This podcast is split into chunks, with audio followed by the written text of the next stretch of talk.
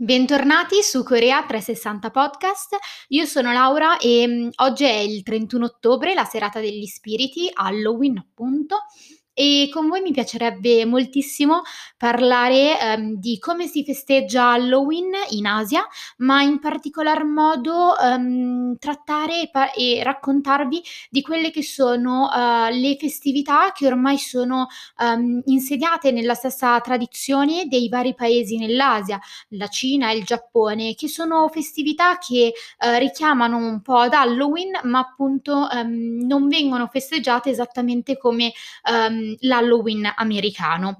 Mm, passiamo a parlare eh, prima della Corea del Sud.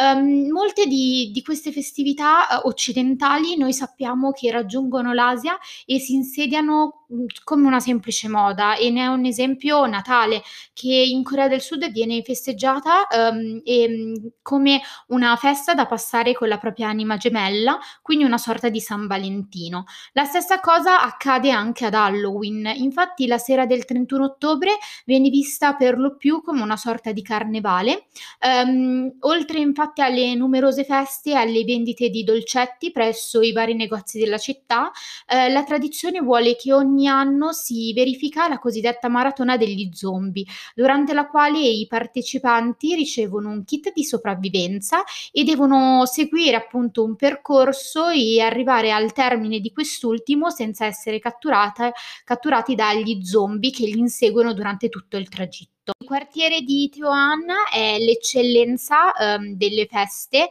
di Halloween, um, appunto che si festeggiano in Corea del Sud.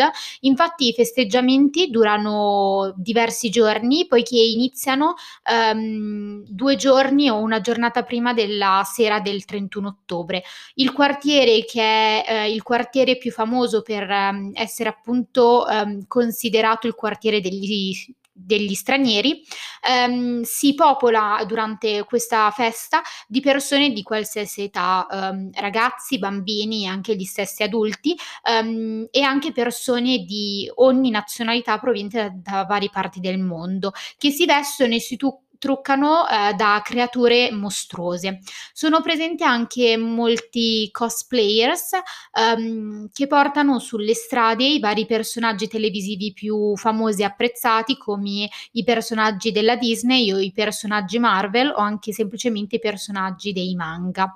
Le strade inoltre sono caratterizzate dalla presenza di molte ban- bancarelle di, venti- di venditori che um, si dedicano alla vendita di accessori, oggetti scenografici che richiamano appunto la tematica um, horror um, e mm, inoltre ritroviamo anche uh, numerosi make-up artist che offrono un servizio di trucco horror istantaneo ai passanti. Passiamo a parlare delle festività ormai ehm, tradizionali proprio perché ehm, sono festività insediate nella cultura ehm, dei paesi asiatici da molto tempo, che però eh, sono molto simili alla festività di Halloween.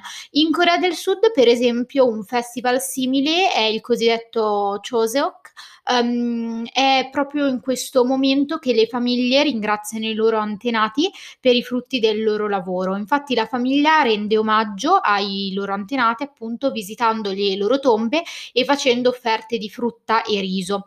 Il festival Kozok si svolge in particolar modo nel mese di agosto. Um, invece in Cina Um, appunto um, qui l'Halloween, esattamente come le uh, varie festività, um, è appunto quella, quella festa uh, che permette di celebrare la connessione tra i vivi e i morti. Ed è una festività appunto molto simile a quella di Halloween, che però ormai è tipica e tradizionale della Cina, uh, in, in quanto ha inizio circa 2000 anni fa sotto la dinastia Han. Questa festività viene celebrata durante la quattordicesima notte del settimo mese lunare, secondo il calendario cinese. Eh, si crede infatti che in questo giorno gli spiriti riescano a rivisitare il mondo mortale.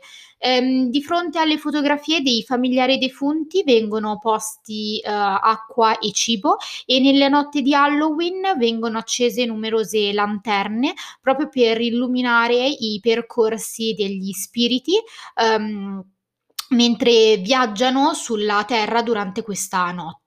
I fedeli nei templi buddisti inoltre costruiscono con uh, la carta le cosiddette barche della legge, alcune delle quali uh, sono molto grandi di dimensioni, vengono anche successivamente bruciate durante la festività. Uh, questa usanza ha un duplice scopo, il primo è quello di ricordare i morti, invece il secondo è quello di liberare gli spiriti dai cosiddetti preta, um, ovvero letteralmente spirito affamato, in modo che uh, gli spiriti appunto possano um, accedere al cielo.